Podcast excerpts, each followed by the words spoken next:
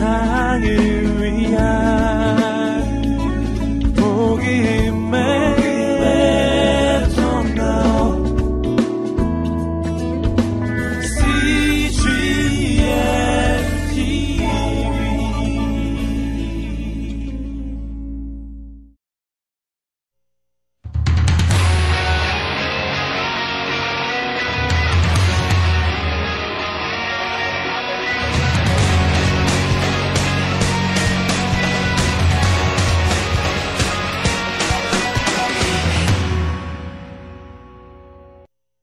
I'd like to tell you about Jim.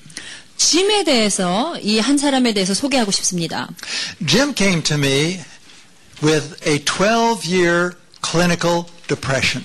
짐이 저한테 왔을 때는요, 이미 12년간 그 임상적인 우울증으로 시달리고 있다가 저를 마지막으로 찾아왔어요. He was barely functional in most areas of his life except for one, his job. 이 사람은 직장 빼고는 나머지 영역에서 제대로 기능을 하지 못하는 그런 힘든 사람이었습니다. And the reason he was functional at work is that he owned the business and he had to be functional. 왜 직장에서만 기능을 발휘했냐? 왜냐하면 자영업자니까 어쩔 수 없이 이것은 떠맡아서 하고 있었어요. I worked with him for a year, and during that year, we discovered five major rejections that he had experienced during the previous 20 years, and he had never grieved over them. 이 사람이 저하고 1년 동안 상담하면서 다섯 가지 경험, 거절감의 경험을 나눴고요. 지난 20년 동안 이것에 대해서 아, 어떠한 조치도 취하지 않고 있음을 알게 되었습니다. We identified those, and I sent him to a medical doctor because this was a case where I felt that some medication was important to help break the pattern of his depression. 그 다음에 제가 의사에게 어, 처방을 어, 요청하기 위해서 이 사람을 병원으로 보냈는데 왜냐하면 이럴 때 그 의료적인 도움을 받아야 어떤 그 패턴이 깨어질 수 있다고 생각했기 때문에 약물의 도움이 필요하다고 생각이 됐습니다. During this time, he began attending a new church called the Vineyard. 이 사람이 그때 새로운 교회 비냐드 교회를 다니기 시작했어요. One day he came in and he said, Norm, 어느 날 이 사람이 찾아왔어요. Norm, do you know what I'm doing on Sunday evening? 제가 주일 저녁마다 뭐 하는지 아세요? And I said, I have no idea. 나, 난들 알겠나 모르겠다고 얘기했습니다. I go to the evening service at the Vineyard and I leave my family at home. 제가 주일날 저녁이면 비냐드에 혼자 갑니다. And do you know what I'm doing? I 제가 said, 가서 I said, no. 뭘 하는지 아십니까? 그래서 제가 또 모른다고 얘기했습니다. During their evening service, during the praise time, which is 30 to 40 minutes of praise and worship, 저녁 예배 가서 찬양을 보통 3, 40분을 한다고 해요. he said, during that time I am grieving. I am crying and weeping over those losses that I never grieved over before. 제가 그렇게 찬양을 한 40분 하는 동안 한 번도 눈물 흘리지 못했던 나의 상실이나 그 비통함에 대해서 이별을 하고 슬퍼하는 시간을 갖는다고 얘기했습니다.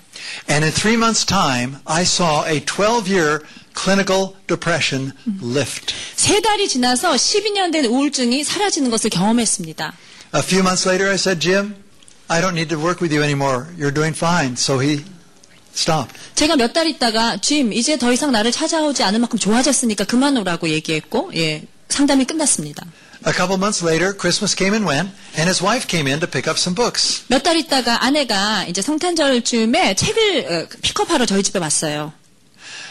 When she came in, I asked her, How was your Christmas? 제가 그랬죠. 아내 되는 사람한테 요새 어, 이번 성탄절은 어떠냐고 물었을 때 And she said, Oh, it was fine. And so my next question was, Well, what did you receive? 제가 아, 성탄절 뭐 좋죠. 그래서 그 여자분께 이번에 선물 뭐 받으셨냐고 물었습니다. And her answer was, 그녀의 대답은 My husband. 남편을 새로 받았다고 얘기하는 거예요. Jim was the one that taught me to ask everybody I work with, What's the loss in your life that you've never fully grieved over? 제가 짐을 만났기 때문에 그 다음 내담자들에게 이 질문을 하기 시작한 거죠. 여러분 인생에서 아직 해결되지 않은 상실이 무엇입니까? 이 질문을 그 다음 내담자들에게 하게 됐습니다. You have a congregation with people who are sitting there with unresolved losses that they've held on to for many years. 아주 수년간 해결되지 않은 채로 상실을 안고 사는 사람들이 여러분 교회에 여기저기 앉아 있을 거예요. I hope and pray that you speak to your congregation about loss, that you teach them about grief, and that you teach them how to minister to one another who is grieving. 그래서 여러분들은 그런 사람들에게 찾아가셔서 그들의 상실에 대해서 물어보시고 그들의 비통에 대해서 그 슬픔을 해결했는지 물어보시고 서로 서로 어떻게 슬퍼할 수 있는지 도와주시기 바랍니다. Aside from the different messages that I give in different congregations, there's only been one other sermon that I've heard in the past 40 years from the pulpit on the subject of loss and grief and what to say and what not to say.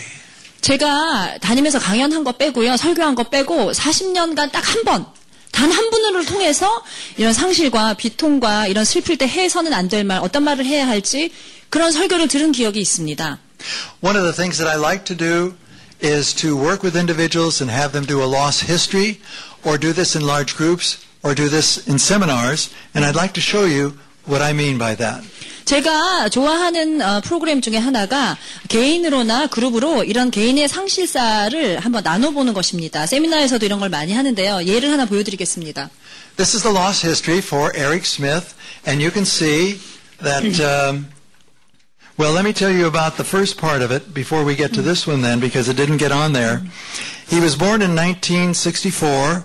His first loss was his dog. 아, 여기 파워포인트가 하나가 빠져서 구두로 설명드리겠습니다. 첫 번째 상실은 1964년도에 태어난 것이고, 아, 첫 번째 상실은 68년도에 개를 잃어버린 것이에요. His second loss was that he moved, and then the next one, a friend moved away. 두 번째 상실은 70년도에 이사 간 것이고, 73년도에는 친구가 또 이사 간 것입니다. A major loss that he never really fully recovered from was that his parents divorced, and then he lost the partial use of one eye, and he had a dream of becoming a professional baseball player, and he could not fulfill that dream.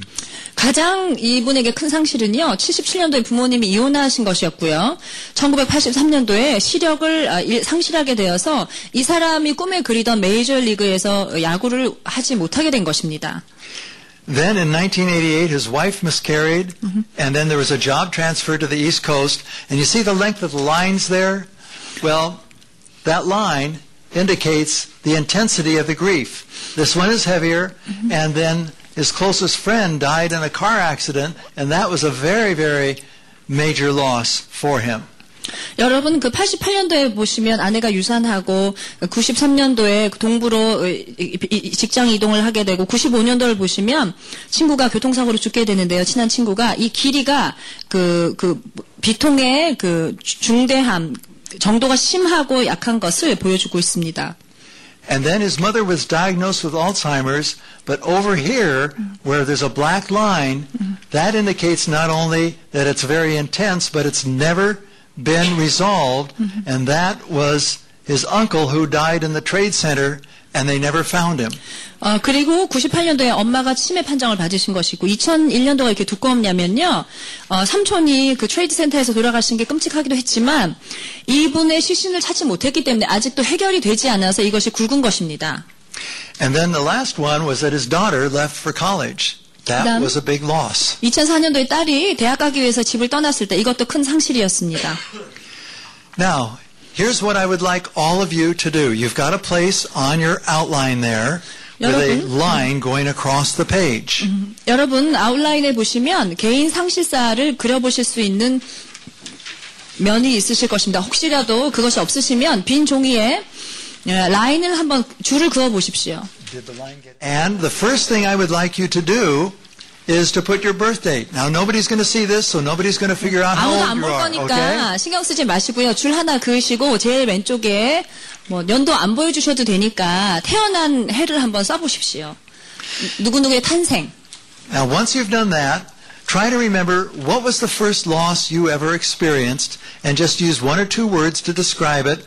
And the uh, vertical line, the length of it, indicates how intense a loss it was. Okay? 그래서 첫 번째 상실을 그 다음엔 한번 표시를 해보시고요. 한두 단어로 표현하시는데 수직선의 길이의 짧고 길미 여러분이 얼마나 상실을 크게 느꼈는지 적게 느꼈는지 보여주는 것이니까 힘들수록 길게 하시고 어, 경미한 것이면 짧게 하- 해서 한번 표현해 보십시오. 첫 번째 상실을.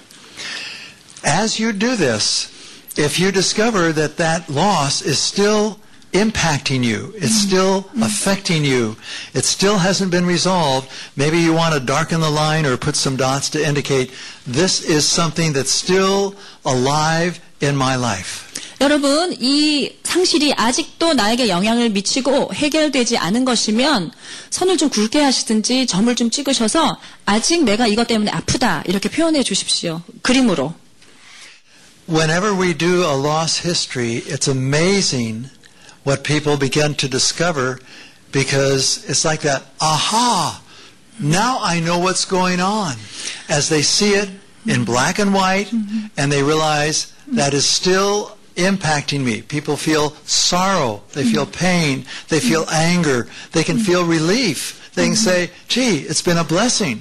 There's a whole multitude of feelings that you will experience. 이렇게 상시사를 만드시다 보면은요, 형광등이 들어오는 것처럼 깨닫기도 하고, 흑백이 대비되는 것처럼 너무나도 분명하게 아, 느낄 수 있는 것들이 보이기도 하고, 분노가 생기기도 하고, 안심을 느끼기도 하고, 아, 참 축복이구나. 여러 가지 감정이 교차된다고 합니다.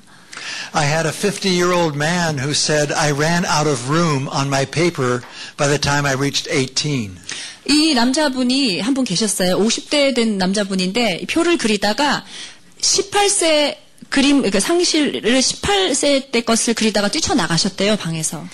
Here's something I would like to suggest to you that we've learned by experience.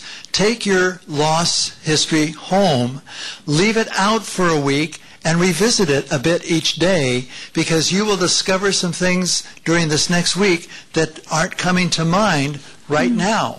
여러분, 이 표를요, 집에 가서 좀 펼쳐 놓으시고, 매일 조금씩 다시 그 표를 가보십시오. 왜냐하면, 지금 생각나지 않은 게 집에 가시면 또 생각나실 수 있거든요.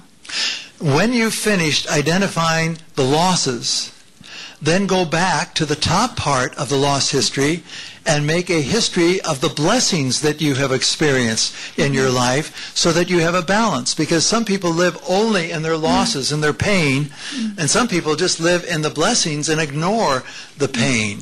And we want to have that balance in our life. 그래서 집에 가서 상실의 표를, 상실사를 다 완성하시면, 한쪽으로는 상실한 것들을 다 번호를 매겨서 한번 체크를 해보시고요. 표를 만들어 보시고, 다른 한쪽에는 내가 하나님으로부터 지금까지 받은 축복을 한번 리스트를, 목록을 만들어 보십시오. 왜냐하면 어떨 때 사람들은 축복에만 집중하든지 아니면 또 고통에만 집중하는데 이 두 가지가 잘 이렇게 균형을 이루면 좋겠다고 생각합니다.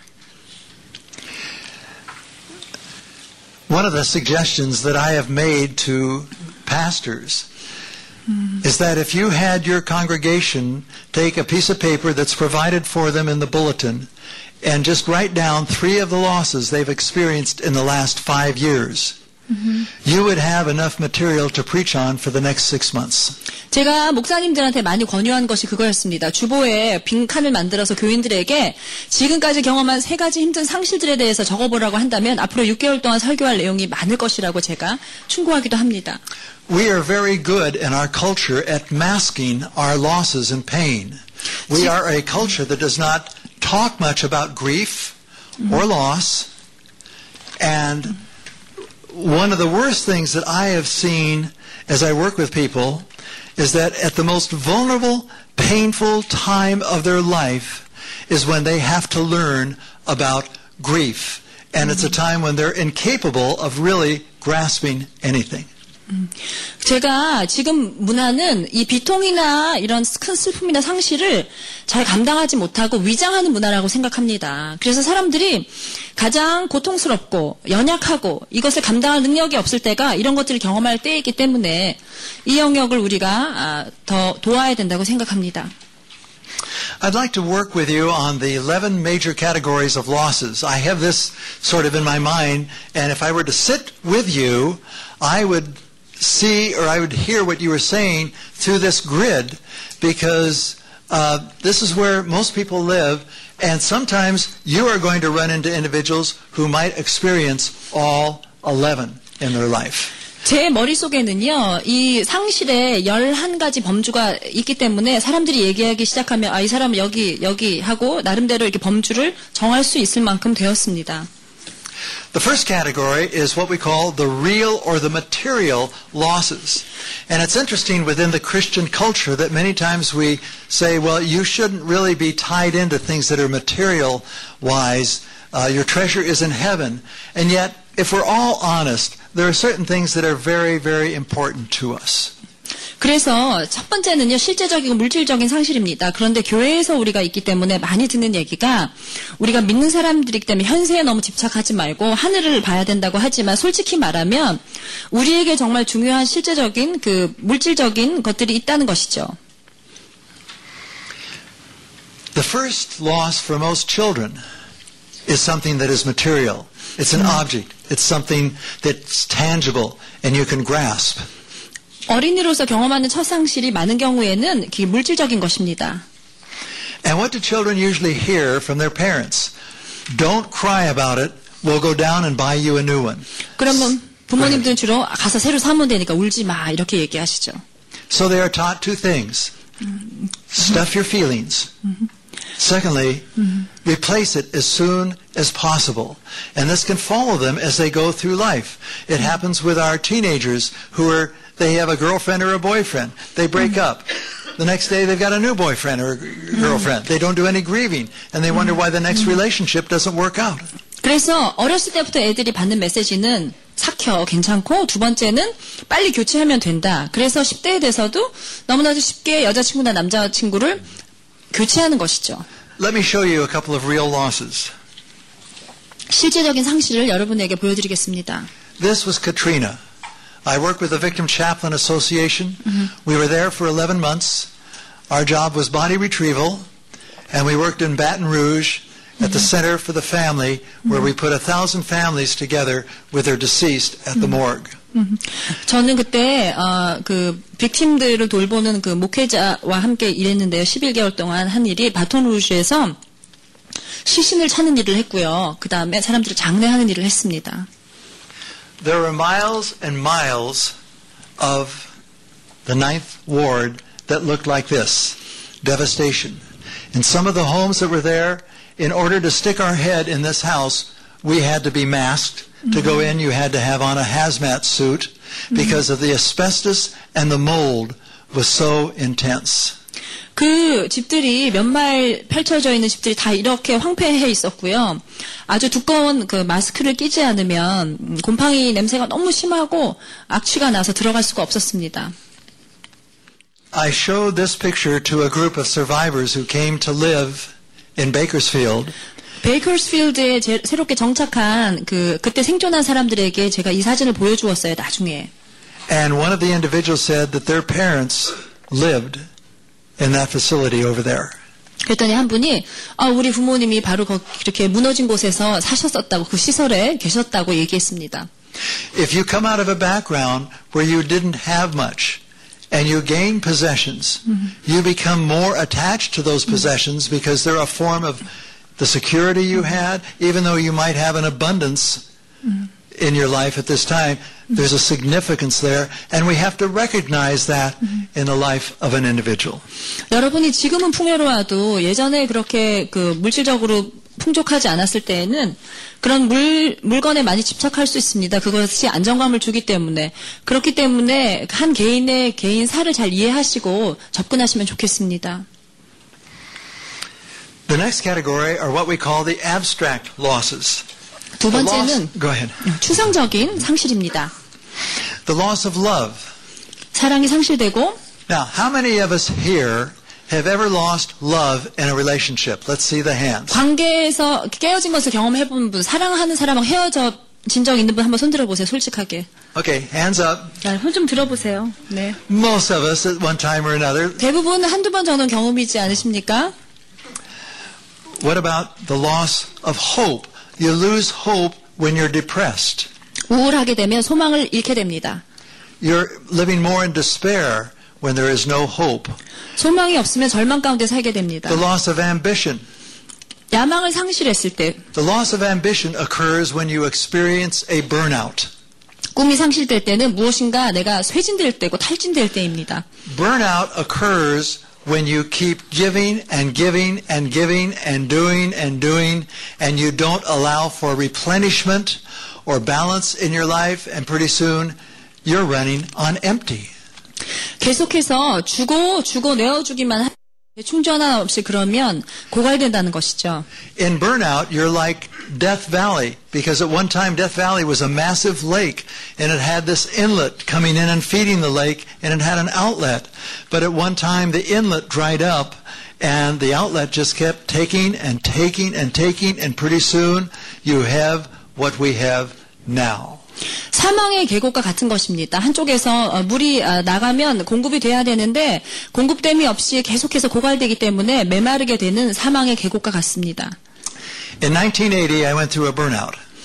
제가 1980년에 이런 그 탈진을 경험했습니다. I woke up one morning, and if you would have asked me to go speak somewhere, which I dearly love to do, I wasn't interested. If you'd asked me to go fishing, I wouldn't want to go. And that's serious. 그때 일어났을 때 아, 제가 그렇게 좋아했는데 세미나에 가서 얘기하는 것도 싫었고 낚시도 그렇게 좋아했던 사람인데 낚시하는 것도 싫어졌습니다. So I went to my doctor, and he gave me a non-medical diagnosis. 의사에게 갔더니 의학적이지 않은 진단을 내려주셨습니다. He said, you're like a one-ton truck trying to do the job of a two-ton truck. You don't need a major overhaul, but you need a minor tune-up. So I want you to take six weeks off and do nothing. 그래서 그 의선생님의 말씀은 아, 당신은 지금 두 톤, 2톤 트럭이 해야 할 일을 1톤 트럭이 해서 과부하가 걸린 거니까 아, 6주 동안 무조건 쉬라고 아무것도 하지 말라고 얘기를 하셨습니다. And when I heard somebody suggesting I do nothing, I had a sense of relief. Now I give myself the relief. I don't have to hear it from somebody else. But I followed his advice and changed a lot of what I was doing. 음, 그때 지금은 제가 알아서 쉬지만 그때 의사 선생님이 6주 동안 아무것도 하지 않아도 된다고 했을 때 굉장히 안도감이 생겼습니다. 쉴 수 있었기 때문입니다. I brought balance into my life, but I also began to exercise. I got on an exercycle and stayed on until a knee started giving out last year and did 10 miles a day on that. Picked up racquetball and played three days a week for 15 years. My heart rate went from 80 to 58.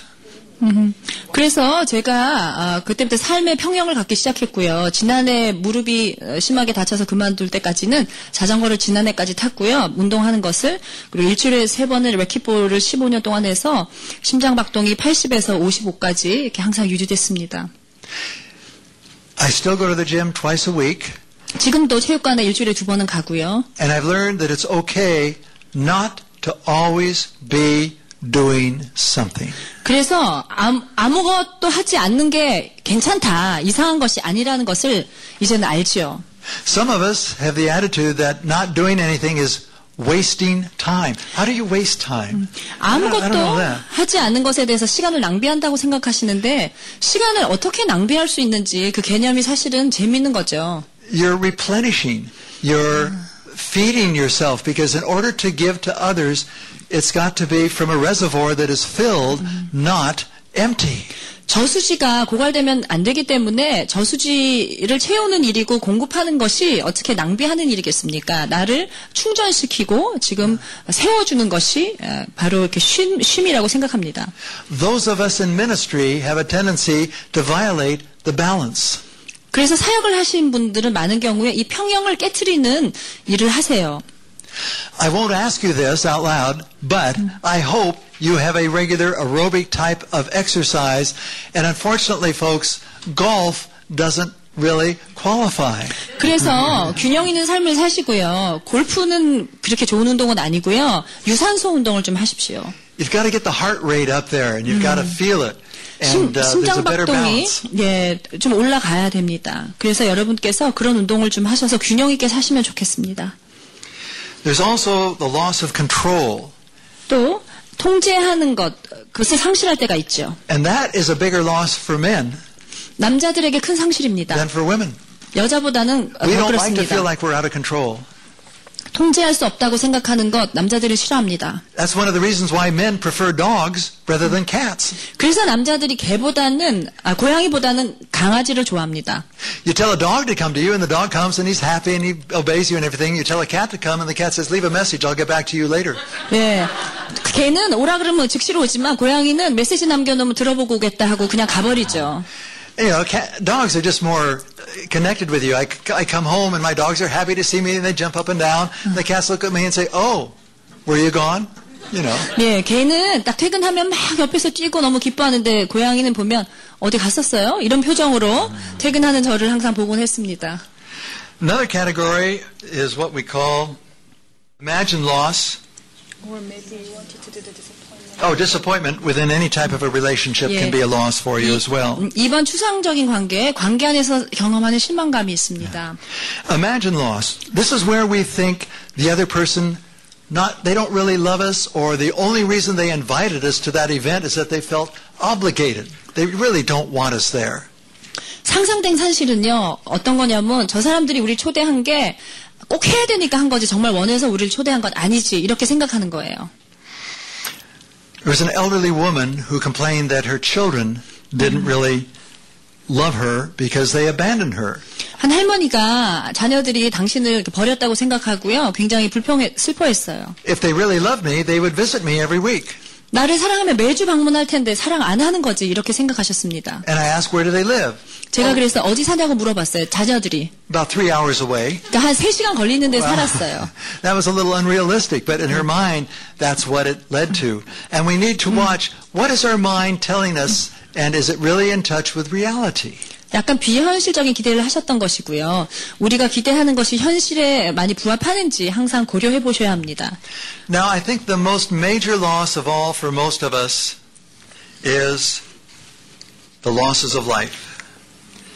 The end of an opportunity to relate. We have death, divorce, moving, end of a friendship. Looking at death compared to divorce. With most deaths, even the most violent type of a death, eventually we come to the place where there is that recovery, that moving on, where your emotional memories turn to historical memories. An emotional memory is you remember the loss and there's all the feelings, but then someday you turn the corner and you remember it. You don't forget it, but that feeling of pain is no longer there. In divorce, especially if there are children involved, you will be connected for the rest of your life. Can I go? Yeah. 오케이. 그래서 관계 상실은요, 관계할 수 있는 기회가 죽음이나 이혼이나 이사 우정으로 끝나는데, 죽음과 이혼을 비교해서 설명을 하면요, 죽음은 차라리 그게 아무리 폭력적이라고 하더라도 회복이 되고 앞으로 전진하는 게 가능하고, 정서적인 어떤 감정이 같이 연루된 것이라도, 그거는 역사의 한 장면이었기 때문에 묻을 수 있고, 그것을 기억했을 때 고통이 막 다시 살아나서 앓지는 않습니다. 그러나 자녀가 있는, 그러니까 이혼은 자녀가 연결되어 있는 경우 특히 평생 따라다니고 아프다는 것이죠. A gentleman told me that he had been divorced for 13 years. 한 신사가 13년째 이제 이혼하신 분이에요. And he said, every other weekend I have my children. And on Sunday night, I take them back, leave them at their mother's, and as I drove home, I move back into my grief. Will it ever, ever end? 이분이 격주로 자녀들을 데려와서 주일이면 이제 애들을 엄마한테 데, 데려다 주시는데 데려다 주고 혼자 이렇게 빈 차를 몰고 오면서 항상 어, 극심한 슬픔 가운데 이게 언제나 끝나려나 이분은 그걸 느끼신대요. Let me show you some of my relationship losses. 제 관계의 상실을 보여드릴게요. This was Sheffield, my, 셰필드 my first golden retriever. 첫 번째 골든 He was 리트리버였습니다. very special because we got him eight months after my son died. 아들이 죽고 8개월 있다가 이 강, 강아지를 데려왔어요. So when he died, it brought back a lot of grief, not only for him but for Matthew because of that connection there. 그래서 아직도 비통한 가운데 있었기 때문에 이 강아지가 왔을 때 계속 슬펐습니다. Sheffield was a special dog. I used him as a therapy dog with others. He was very smart. I'd throw things on the floor and I'd say, trash. And he'd go pick up the trash and put it in the trash can. 굉장히 똑똑한 치료견이었고요. 쓰레기라고 얘기하면 가서 물고 쓰레기통에 버릴 줄 아는 그런 개였습니다. I taught him how to answer the phone as well. 또 전화 받는 것도 가르쳐 줬어요. So I'd say, Sheffield, go answer the phone, and he'd go over, and then he'd walk back. 전화 받아. 그러면 전화기를 들고 와서 주고 이렇게 막 어, 힘들 어, 숨을 헐떡였습니다. when people heard, they thought it was an obscene phone call in reverse. 사람들이 걔가 막 숨을 몰아쉬니까 약간 좀 음란한 전화인 줄 알고 기분 나빠하는 사람도 있었습니다. this young man's name was Matt. 아, 이, 이 아이는 매, 매트란 아이였고요. I knew him since he was born. 태어났을 때부터 알았던 아이고요. He's a sharp young man, very proficient. 굉장히 유능하고 똑똑한 젊은이였습니다. He had a dark side to him. 그러나 굉장히 좀 암울한 게 이 아이에게 항상 따라다녔어요. And at 23, he was out hunting with a friend one night, 23세 때 친구들과 사냥하러 갔었는데요. and he took his life. 그때 어, 이 아이가 자살했습니다. I don't know if you've had the experience of being frozen in time or place. 여러분 시간이 동결 같은 것 같은 그런 느낌 가져본 적 있으십니까? 시간? Where, where you can stand outside of yourself and sort of see and remember what happened. 마치 그 시간이 동결 같은 것 같아서 그 몸에서 빠져나와서 그 상황을 마치 객관적으로 볼 수 있는 것 같은 느낌이죠. I was at the Relay for Life cancer walk with my wife, and I got a phone call from Gary, his dad, and all he said was, Norm, Matt's with Jesus. He's in heaven. I said, 제가 음, Go ahead. 아내랑 그 암 환자를 위해서 걷는 운동을 할 때 어떤 캠페인 할 때 아버지인 게리가 전화를 해서 저에게 어 주님께 갔다고 그런 전화를 해주셨어요. It was one of those experiences where he had to repeat it two or three times for me to uh, to fathom. 그때 제가 너무 충격을 받아서 게리가 전화로 두세 번 다시 내용을 반복해서 얘기해 줘야 했습니다. This is the last picture of my wife, Joyce, and my daughter, Cheryl, together on her, Joyce's birthday. 제 아내 조이스 생일 때 마지막으로 함께 이렇게 찍은 거예요. 왼쪽은 딸이고 오른쪽은 첫 번째 아내입니다. 사별한. 31 days later, she had died. 30일 후에 아내가 어, 어, 하늘나라로 갔습니다. This is what we call the intrapsychic losses, 정신 내적인 상실입니다. where you lose an image of yourself, 자신의 이미지를 상실하는 것이고요. you lose what might have been, 어, 그렇게 되었을지도 모를 일을 상실하는 것이고요. or it's the death of a dream. 꿈이 아, 산산조각 나는 것입니다. And it sort of affects your identity, who you are. You discover you're not the person you thought you were. 내가 이런 사람이라고 생각했는데 더 이상 그것이 아닌 것에 대해서 굉장히 힘들어 힘들게 되는 것입니다. This is a picture, and I'd like you to think about what is going on here because this is one of those major losses that we're talking about. 바로 이 그림 같은 경우가 굉장히 그 극심한 상실을 보여주는 그림입니다. 한번 어떤 일이 있는지 생각해 상상해 보십시오. Any of you here, especially the fellas or anyone, can you figure out what's going on there? 무슨 일이 일어나고 있는지 한번 여러분 맞춰 보시겠습니까? Let me tell you what this is. 어떤 일이 있었냐면요. Randolph Gardner, that won the gold medal at the Australian Olympics for our country. 호주 올림픽에서 금메달을 어, 땄던 랜돌프란 사람이에요. This is at the Olympics four years later, and the year before he almost died. 어, 올림픽 때였고 1년 전에 거의 죽을 뻔했는데요. 이 사람이 But he, 올림픽 rec- 전에 he recovered enough to wrestle one more time at the Olympics, and he won the bronze. 그런데 이 사람이 회복이 돼서 굉장히 건강에 안 좋았다가 회복이 돼서 싸워서 동메달을 땄어요. When wrestlers retire, what they do to indicate that they are retiring is to take off their shoes and leave it in the center of the ring. 그래서 레슬러들이 보통 은퇴할 때는요, 그, 그 링의 가운데 신발을 벗어놓고 나가는 예식을 치른다고 합니다. And this is what he did at that Olympics. It was the most moving part of the entire Olympics, where he would say, I am no longer going to be a heavyweight wrestler. 이제 더 이상 헤비웨이트로 레슬링을 할 수 없기 때문에 이분이 이런 일을 그때 어, 보여주셨는데 굉장히 슬픈 장면이었습니다. So this was a major loss and transition for him. 이 분에게 굉장히 어, 이 삶의 과도기에서 굉장히 큰 상실을 어, 보여준 것이죠. Then we have the functional losses, which hit all of us, especially the older we get. 나이가 많이 들수록요 더 어, 절감되는 것이죠. 기능적 상실이 여섯 번째 있습니다. There's muscular or neurological functions such as sight, hearing, coordination, body part, memory, which is the most difficult because usually we're aware that our memory is fading, and chronic illness. 근육이나 신경의 기능이 상실되는 것으로요. 시각, 청각, 신체의 어떤 운용 능력이나 신체 부분 기억, 만성 질환을 얻게 됩니다.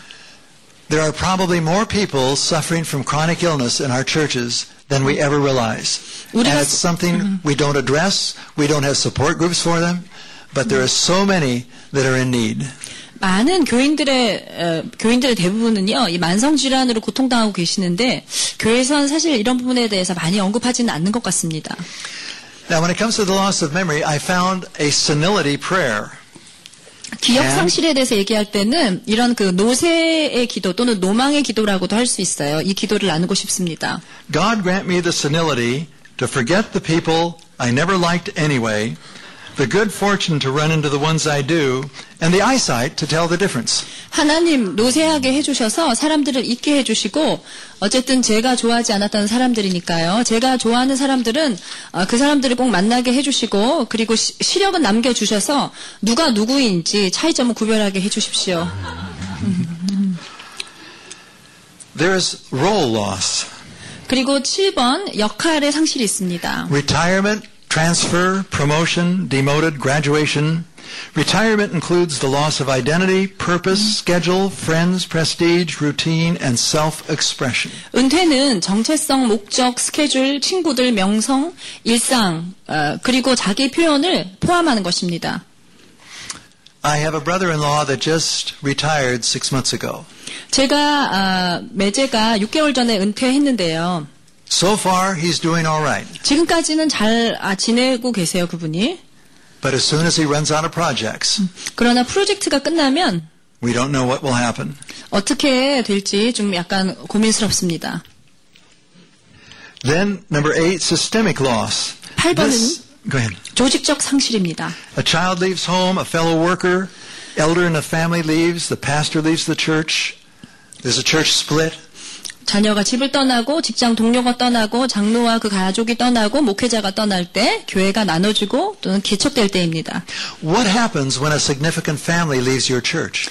여러분 교회에서 중요한 가족이 떠나요. 그러면 어, 여러분에게 중요한 가족이 떠나면 어떻게 됩니까? What happens if the pastor who is dearly loved has been there for 30 years and he retires or goes elsewhere? 30년간 목회하신 심우하신 목사님이 이제 은퇴하시고 다른 곳으로 가시게 되면 어떻게 됩니까? What happens if a staff member of the church has a moral lapse? 그런데 교회 스텝이 도덕적인 문제가 생겨서 떠나게 돼요. I've worked with a church recently that has had four different staff members have a moral lapse in the last eight years. 제가 최근에 일한 에, 같이 상담한 교회는요. 네 명의 다른 스태프가 8년간 그 도덕적인 문제가 있어서 그만두게 된 경우를 다뤘습니다. Can you imagine the impact on the congregation? 교인들이 얼마나 그 충격받을지 상상해 가십니까? Yeah. These are very, very significant types of losses. 음, 아주 예, 중요한 그런 상실들이죠. One of the most difficult losses is threatened loss. 아주 또 힘든 다루기 힘든 상실 중에 하나가 임박한 상실입니다. What's it like if you hear a spouse say, I'm thinking of leaving you, or you go to a doctor and they say, I don't like the looks of this lump. I'm going to do a biopsy and I'll let you know in 10 days. Or where you work says we have to have a cutback and we're going to let 20% of the people go. We'll tell you next month. 예를 들어서 배우자가 당신하고 있는 게 더 힘들다고 얘기할 때나 두 번째로 병원에 가서 그 혹이 좀 모양이 안 좋은데 조직 검사를 한번 해볼까요? 기다려 보자고 얘기할 때나 세 번째로 직장에서 이제 아, 너무나도 비용을 절감하기 위해서 사람을 좀 줄여야겠다 얘기할 때 여러분 이런 일을 경험할 때 어떤 상실을 경험하느냐 하는 것입니다. The problem with threatened losses is that they could occur, and secondly, there's nothing you can do about it. You're, 이- s- you're sitting there waiting, and the edge of life is taken off as you wait and wait and wait. You're a victim.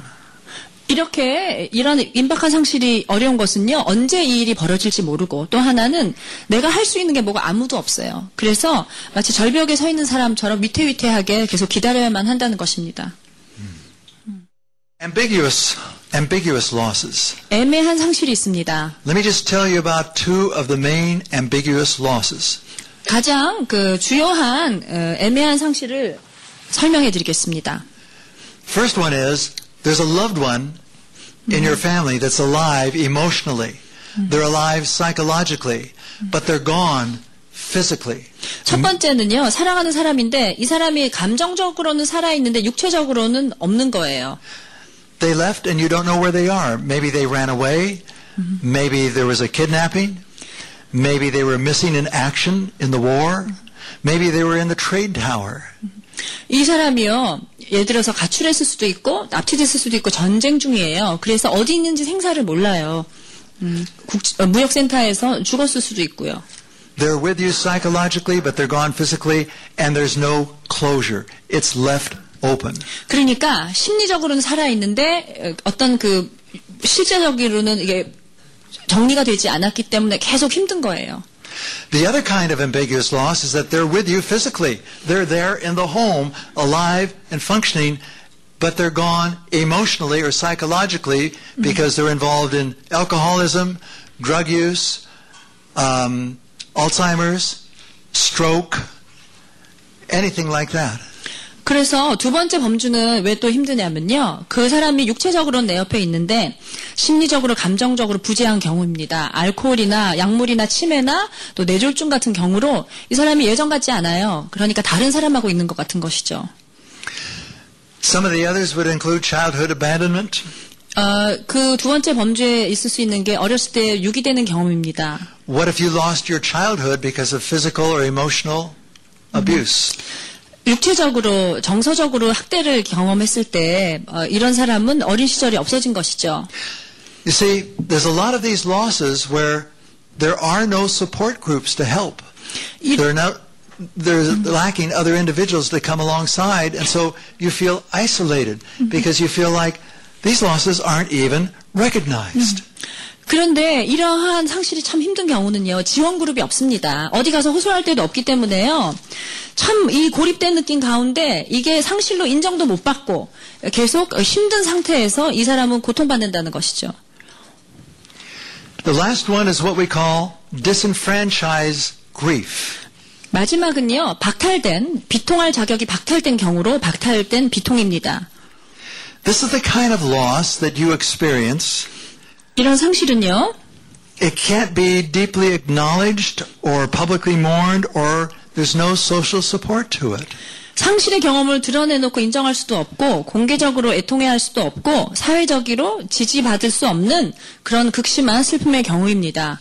There's a number of examples of this. For example, uh, what about a gay couple that didn't let anybody know that they were gay or that they were a couple? 예를 들어서 게이 커플일 경우에 사람들은 모르게 비밀리에 둘이 사귀었어요. 그런데 어, 어, 이렇게 누가 죽었을 경우에 드러낼 수가 없는 거죠. And one of them dies. 그 파- 파트너 중에 한 명이 죽어요. What happens when there's a, uh, a couple and the spouse is lost to death, and at the funeral, another family shows up? For this person had a second family that lived elsewhere, and nobody knew about it. 그리고 또 배우자가 죽었는데 모르는 가족이 와서 사실은 당신 남편이 나하고도 살림을 차렸었다고 하고 이 가족이 나타나는 거예요. 그런 경우는 어떻게 하냐는 거죠. This has happened, and it's, some very strange things occur. 아, 이상한데 진짜 이런 경우도 있습니다. One thing to remember at weddings and at funerals, all the family dysfunctions come out. 그래서 중요한 건요. 결혼식 때, 장례식 때 그 집안에서 문제 있는 게 다 드러나는 때예요. Two others that fall into this category 두 가지 또 예는요. 여기에 해당하는 범주에 the loss of a pet. 애, 애완동물이 죽었을 때, 상실됐을 때입니다. Pet loss is very, very significant for many people. 많은 사람들에게요. 이 애완동물의 상실은 굉장히 중요합니다. Aside from the death of my son and the death of my wife, two of the worst days were when two of my golden retrievers died. 제 아들과 아내가 죽었을 때 말고 저에게 굉장히 힘든 날은 제 그 두 골든 리트리버가 죽었을 때예요. One of the other ones that fits in this category is the loss, the death of a friend, a close friend. 그 다음에 또 하나 추가할 수 있는 범주는 아주 절친한 친구가 죽었을 때입니다. You know, some of us have some friends who are closer than most of our relatives. 어떤 친구들은 사실 친척보다 더 친한 친구가 있어요. And very honestly, some of us have relatives that the only reason that we ever see them is because we are related to them. If we weren't related, we'd never connect with them. It's like we inherited them And we wish they'd been left out of the will. 여러분 마치 어, 어떤 친척들은 이렇게 그 피로 연결돼서 그렇지 어, 사실 이게 안 받아도 되는 유산이면 꼭 안 받아도 될 것 같은 그런 관계들이 있습니다. I have seven close male friends. 저에게는 친한 일곱 명의 남자 어, 남성 친구들이 있습니다. I've had most of them for over 30 years. 대부분 30년 넘게 어, 알고 있는 친구들이에요. And when one of them dies, there's not enough time left in life to nurture that quality, that type of a relationship. 그래서 그 중에 한 명이 죽게 되면 아 이런 어, 깊이의 그 우정을 갖고 올 만한 그런 어, 친구를 또 사귀기는 이제는 힘든 거죠. These are men that some were my students. We've hunted together, we've fished together, we have taught together, we have worked together, we've cried together, we've prayed together. Two or three of them, when we end our conversation on the phone, since none of them live in my area, we end it with, I love you. 그런데 이런 그 남성 친구들은 학생들인 경우도 있는데요. 같이 사냥도 하고 얘기도 하고 울기도 하고 기도도 같이 하고 일도 같이 하는데 그냥 전화해서 편하게 사랑한다고 얘기할 수 있는 그런 친구들입니다. Two suggestions as we close today. One, look at these 11 losses for your life. 여러분 두 가지를 제안하면서 오늘 마무리하겠습니다. 이 11가지 상실들을 어, 정리하면서 여러분의 상실을 들여다보십시오. And when you sit with someone in grief, 여러분 아주 극심한 슬픔 가운데 비통 가운데 있는 사람을 만나셨을 때 keep these losses in mind because you are going to hear most of them. 이 11가지 상실을 유념하십시오. 그 사람이 아마 11가지 중에 한 가지를 얘기할 수 있기 때문입니다.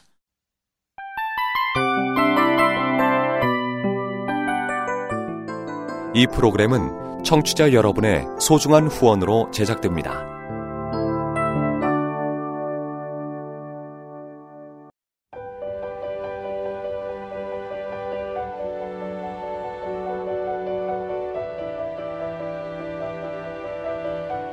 세상에는 수많은 교회들이 있지만 더 깊이 있는 말씀 강해를 찾기 위해 크기로만 교회를 선정하지 않습니다. 보다 좋은 영적 콘텐츠를 더 많이 나누기 위해 방송비를 받지 않습니다. 1년 365일 복음만 전하고 싶어서 우리는 광고를 하지 않습니다. 온누리의 복음을 땅끝까지 CGN TV와 함께 땅끝 성교사가 되주세요.